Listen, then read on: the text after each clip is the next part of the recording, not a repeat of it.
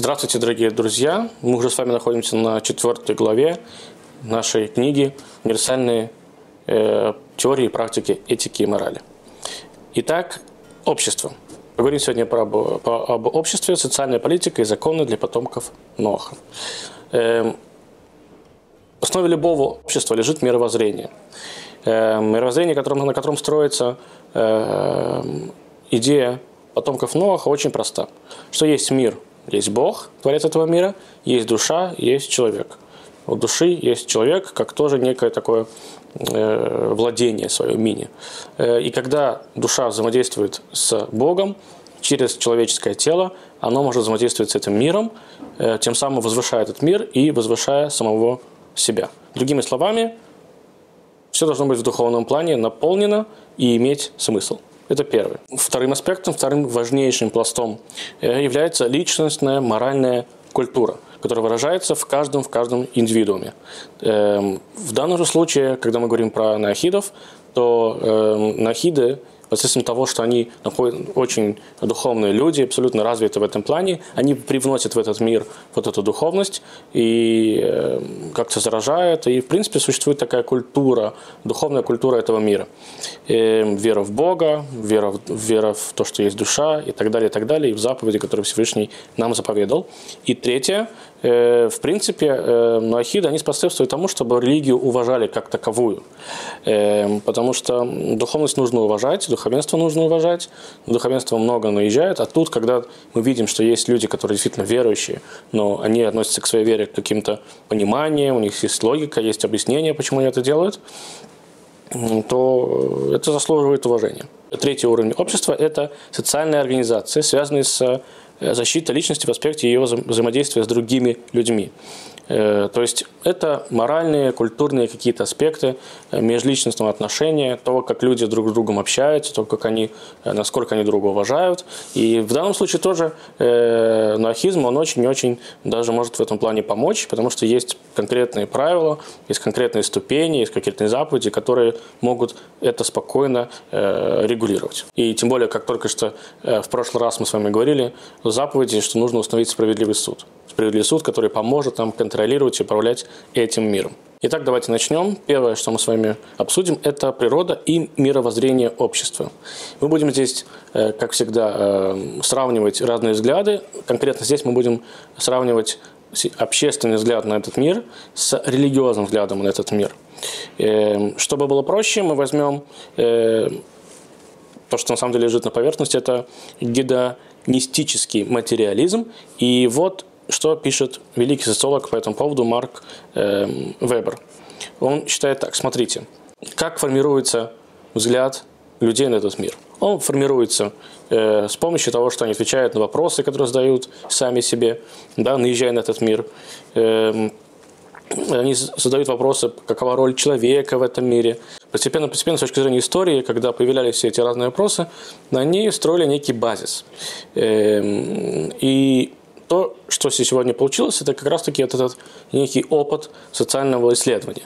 Э, современное мировоззрение, как я уже сказал, то есть гедонистический материализм, он очень простой. Он говорит, смотрите, Бога никакого нету, религия – это абсолютно устаревшая история. Это когда-то люди не могли объяснить, почему идет дождь и почему э, небо голубое. Поэтому они придумали себе какие-то там ответы. Все абсолютно сейчас просто. Есть наука, есть, э, есть люди, мы, и главное, что они ставят в своей основе, это материализм, абсолютный материализм. Духовность – это вещь, так они считают, абсолютно индивидуальная. Кто-то считает, что одна, один поступок хороший, кто-то считает, что это поступок плохой. Каждый волен решать, как ему удобно. Нет ничего универсального. Главное, чтобы тебе было жить в кайф. Чтобы тебе хватало денег на машину, на дом, на несколько раз в год отдохнуть. Достаточно тебе этого? Окей, ты счастливый человек. А ходить куда-то там молиться раз в неделю, ну это все настолько устаревшее, и это не нужно. Тем более, так, получается, таким образом они абсолютно уводят Бога в сторону, абсолютно убирают его э, понятие как, как, как таковой Бог. И понятно, что такой подход для анархизма абсолютно неприемлем.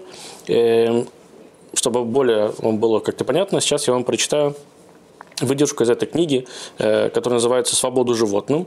Они берут вот эту всю историю с животными, и на основе этих животных отношение человека к животному тогда и сейчас э, показывает, насколько религия вещь глупая. Итак, буквально немного я зачитаю.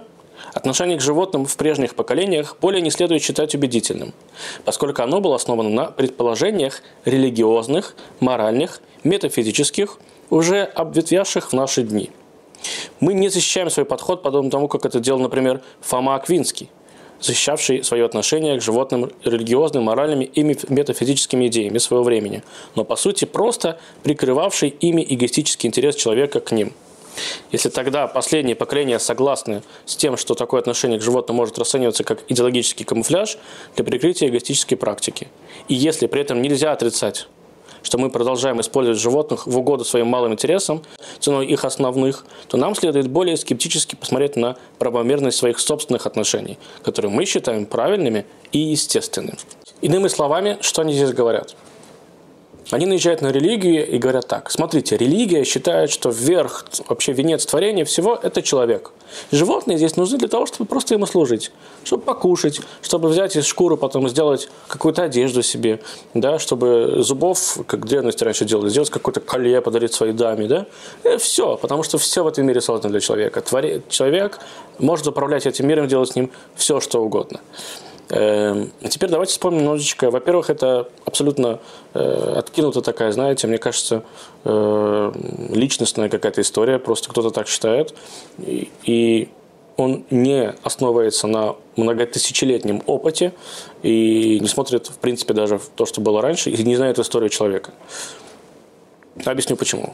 Давайте теперь перейдем к животным дальше. Если мы говорим, что животные имеют место быть так же, как и человек в этом мире – то мы плавно переходим к теории Дарвина, которая говорит, что мы с вами произошли от обезьян.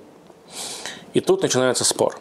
Во-первых, я думаю, что вы прекрасно знаете, что на сегодняшний день есть много ученых, которые эту теорию абсолютно опровергают, говорят, что это э, немножечко неправильно, э, потому что эволюция не может остановиться. Или почему-то в данный момент, получается, эволюция остановилась, если она когда-то существовала. Да? Э, если она существовала когда-то, почему она не происходит сегодня? Почему до сих пор обезьяны не становятся людьми? Эм, ну и вообще, эм, есть такое выражение. В чем отличается животное от человека? У человека есть душа. Так мы, по крайней мере, знаем. Очень интересно, на самом деле, узнать, есть ли у животных души. Но религия э, абсолютно четко объясняет, что у них есть некое подобие, но души как таковой человеческой у них точно уж нет. Иначе бы они назывались людьми. Если у человека есть душа, значит, он способен мыслить как-то по-другому, более, на более высоком духовном уровне. И поэтому, может быть, из-за этого имеет как раз-таки говорить. Тот самый подарок, о котором мы с вами говорили в прошлый раз. Если мы будем всех подгребать под одну гребенку, то мы с вами такие же животные. Но тут эти люди закапывают себя сами. Почему? Подождите. Если вы только что сказали, что животное это не просто какой-то э, инструмент для того, чтобы человек жил, они могут быть так, на таком же уровне, как и люди, значит, мы с вами животные? А, животными вы быть почему-то не хотите. Вы, да, хотите быть чем-то большим, чем обезьяна, кошка или собака.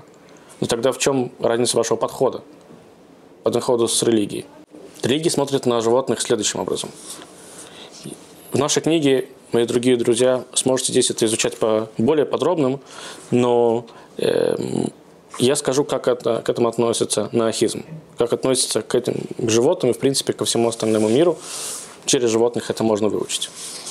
Когда впервые, с точки зрения Писания, у человека появилось разрешение есть мясо. Знаете, когда? Только после потопа. Только после потопа Всевышний говорит открыто Ноху, что ты теперь можешь взять, есть мясо, сделать жертвенник. А на жертвеннике убивали мясо, там, да, и потом его ели. Э, были другие жертвы, но в том числе и мясные. Только после потопа, когда был весь мир очищен, и остался только Ноах и его потомство, его семья, нам разрешают есть мясо. О чем это говорит? Во-первых, это говорит о высоком отношении Бога, в принципе, к животным. Да? И далее, через вот это само понятие, что существует такая заповедь, как ешьте мясо, приносите их жертвы, это означает, что Всевышний умоляет нас относиться к животным не как к чему-то очень низкому. Мы, к сожалению, да, давайте признаем, да, мы их едим, да, мы убиваем курочку. Но есть, например, такой момент, что, э, во-первых, мы знаем, что есть заповедь запрещенная, да, нельзя есть от, живо, от живого животного. И любой убой скота, он должен происходить крайне, крайне, крайне мягко для самого животного. Я скажу вам на личном примере. Я когда-то выучился на шох, это то, что называется, э, ну, не до конца доучился, но учил, но я имею право, если очень понадобится, э, кошерно зарезать э, птицу. Я знаю, как это делается. Как это делается? Это берется нож, который точится настолько остро и гладко, что вы не чувствуете даже, когда вы режете свои руки. У меня был такой однажды опыт, когда я после очередного забоя э, мыл нож, и почему-то кровь не смывалась с него. Я смываю, смываю, она не смывается. Потом я понимаю, что это моя кровь. Я не почувствовал даже миллиграмма боли на своих пальцах. До сих пор есть еще несколько шрамов.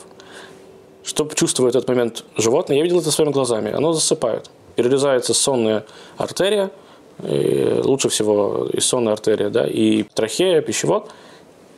И животное засыпает, оно не чувствует никакой боли. Это гуманный способ убийства. Нам запрещено убивать животных негуманным способом.